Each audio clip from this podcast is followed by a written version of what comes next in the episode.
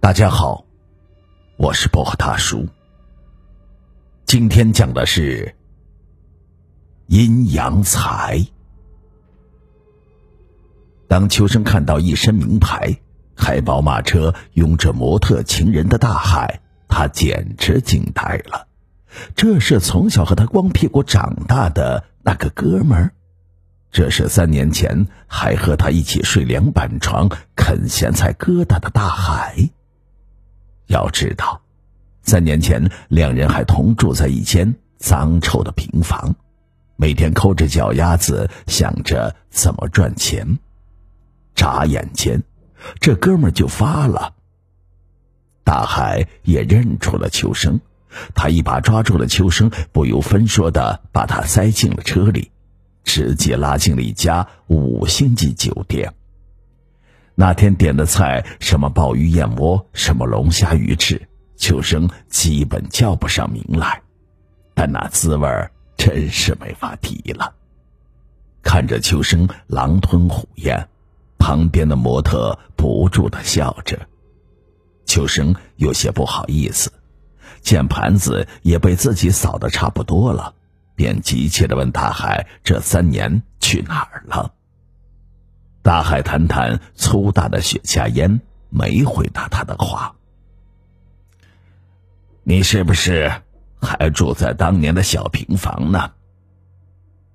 秋生沮丧的点了一点头。当年他还嘲笑大海，说他整天想些的，不如安分守己的过日子。现在想来，该被嘲笑的是他自己。我运气好。遇到了高人，所以发了点财。大海憨厚的笑着说：“从小大海就胖，人们叫他憨胖。秋生也这么叫他，因为他实在是缺心眼儿，不取笑他一番都对不住自己。”秋生忙凑近他问道：“哎，跟我说说，怎么发的财？能不能拉我一把？”小时候，你的弹弓可都是我做的。的确，秋生打小就心灵手巧，远非大海可比。见大海不说话，秋生满脸堆笑，一再的央求：“哎，你看，你开这么好的车，养这么漂亮的女人，嘿，我也不敢奢望像你。我只想有辆摩托车，能去老家的翠花。”一边的模特见秋生可怜，也在一旁说情：“大海，你看你这个兄弟挺不错的，有钱一起赚嘛。”女孩娇媚的声音起了作用，大海叹了一口气，让他先回去。男人的事不能由女人掺和。女孩虽然不悦，但还是扭身出门了。包房里只剩下了大海和秋生。大海坐到了沙发上，沉思默想了一会儿，才告诉秋生：“我的生财之道算是旁门左道，发的是阴财。”一听这话，秋生愣住了：“你，你去盗墓了？阴财不就是坟里的财吗？”大海摇摇头说：“哎，你知道我从小胆小又笨，别说挖坟。”就是从坟边走还打哆嗦呢，再说那是损阴德的，怎么能干那事？秋生不解，那怎么发阴财？大海站起身来说：“带秋生去个地方。”秋生上了车，大海朝着郊外驶去。一路上，大海再三的问秋生：“我带你去取阴财，但能否取成？”得看你个人的造化，如果取不成，可能还会破财。我当初要不是走投无路，也不会冒险。你确定要发阴财？秋生听了，在心里认定大海是吓唬他，便说：“没啥，我现在要钱没钱，要能耐没能耐，还怕冒险？我跟定你了。”大海点点头，没再说话。差不多走了两个小时，来到一栋低矮的房子前，大海告诉秋生，不管看到了什么，都不要高声叫。穿过一间过道，沿着长长的走廊前行。大海似乎路很熟，走出了一段路，大海递给秋生一把米，让他撒在地上。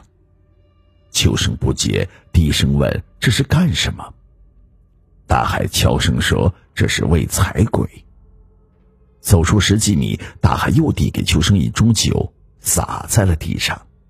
这回秋生聪明了，知道这是请鬼喝酒。终于走过了长廊，大海又给秋生一个药丸吃，说道：“吃了药丸，你就能过阴了，能看到阴间的事情。你千万不要出声，否则得不了阴财，还可能回不来。”秋生吞下药丸，连忙点头。没过片刻，秋生感觉到脚下开始轻飘飘的，像踩到了云彩上。接着，令秋生惊愕的一幕出现了：他看到了牛头马面。要不是大海提前嘱咐过，他真的要叫出声来。太可怕了！想不到传说中的东西竟然是真的。大海从他们身边走过，嘴里喃喃着。秋生听到他似乎在数着步子，一直数到了九十九，大海停住了。秋生看到一堵墙，墙上密密麻麻的写着人的名字。大海从旁边拿起了笔，郑重其事的写下了“何家庆”三个字，然后带着秋生原路返回。回来时，秋生看到更为恐怖的一幕。居然，居然有成千上万的鬼魂在仰头看着那堵墙，那些鬼魂一律脸色惨白，可表情不一，有的兴奋，有的苦闷，有的垂头丧气，有的却是欢天喜地。秋生也顺着那些鬼魂的目光看去，令他吃惊的是，远远的看那堵墙，每个人的名字都闪着或红或黑的光。他很快找到了大海和自己的名字，他们都是红的，后面一串数字在一闪一闪。终于回到了车里，秋生惊魂未定，问那些鬼在干什么。大海莫测的一笑说：“明天给我五百块钱，我去给你办一个存折。你小子是发财还是亏本，就要看你的造化了。”果然，第二天一大早，大海拿了一个黑色的存折过来。秋生从没有见过这样的存折，不过存折十分的精致，上面还没有存取过的记录。这，这就能赚钱了？秋生还是不解。大海说：“知道昨天你看到的那些鬼在干什么吗？”秋生摇头。大海接着说：“他们在看行情，把你的名字写上去，你做了好事就会积下阴财，你的阴财多了，那些鬼魂就会在你身上投资，投资越多，收益越大，所以你得好好想想怎么积阴财。”秋生看着大海，问他：“就是这么发财的？”大海诡异的一笑，从身上掏出一本存折，和秋生一模一样的黑色折子，上面却密密麻麻的写满了数字。翻到最近一个月，三天一进账，秋生算了算，居然有二百三十九万多元。大海说：“记着，一定要积德行善。”阴财多了，吸引的投资多，获取的利息就多。你懂股票吧？实际上，你就是阴氏众鬼手中的一只股票，一定不能下跌哟。捏着存折，秋生总算明白了，他是活人，但可以过阴，去做另一个世界的股票。那么，如果赔了呢？那些牛头马面是做什么的？替人清债的。如果你行情大跌，让鬼破了产，你自己可以想到后果。所以，我开始很犹豫，要不要带你去。以后，你要自己把握了。说罢，大海起身离去，说得去一趟孤儿院，今天买了一些玩具给那些小朋友送过去。这也是积阴财的。到了上班时间，秋生急忙出门赶公交车。刚刚抢到一个座位，他突然看到了一位老人上了车。想想那笔阴财，他站起身为老人让了座。下车之后，路过地道桥，看到拉二胡的瞎子，秋生掏出一角钱扔进了缸子里。进了工厂，他破天荒的帮着垃圾清洁工推了一下车，看到门口拴狗的铁链子松了。他壮着胆子把链子砸死，秋生觉得自己快成了雷锋，现在他应该积了一些阴财了吧？转眼一个星期过去了，秋生每天都看存折，一直没有动静。可到了周末，秋生突然发现存折上有钱了，那一瞬间，秋生几乎不敢相信自己的眼睛。竟然有三千四百元。他打电话告诉了大海，大海呵呵的笑着说：“以后还会更多。你想取出来吗？我可以带你去取出来。”秋生当然想取，当下大海开车过来接上了他，一直驶向了郊外。穿街过巷，走了快半个小时。两人进了胡同，胡同的角落里有一间营业厅，因为是夜晚，门前闪着莹莹的光，活像是鬼火。在那儿，秋生取出了整整的三千块，那可是簇新的人民币，他的心乐开了花。有了钱，秋生执意请大海喝酒，三五杯之后，他问大海怎么找到这种赚钱的方式。大海长长的叹了一口气，说：“哎，想当年离开了出租房也是迫不得已。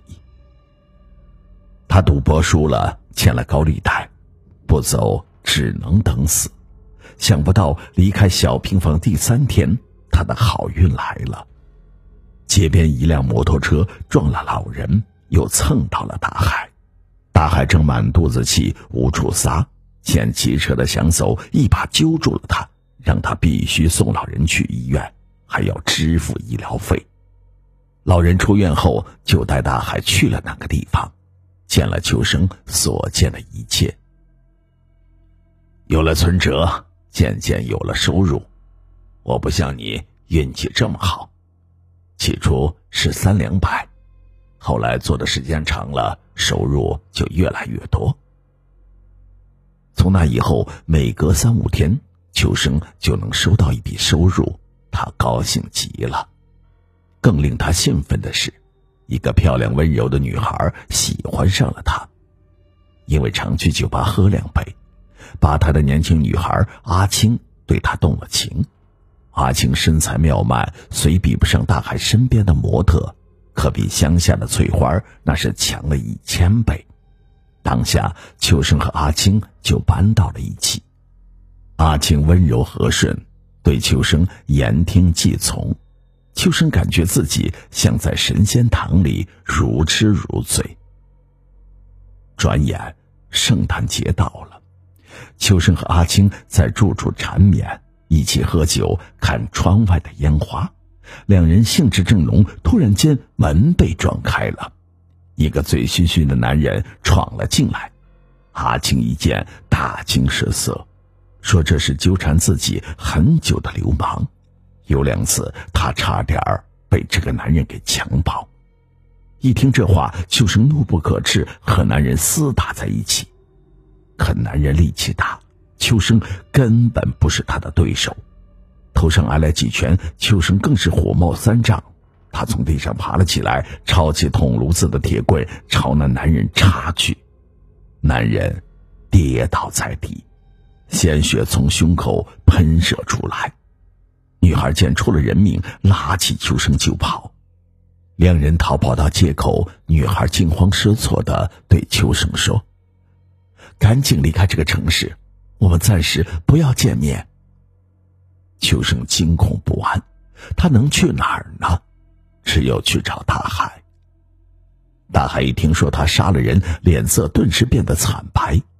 他对秋生说：“你的存折，你的存折。”秋生从怀里摸出了存折，不禁大吃一惊。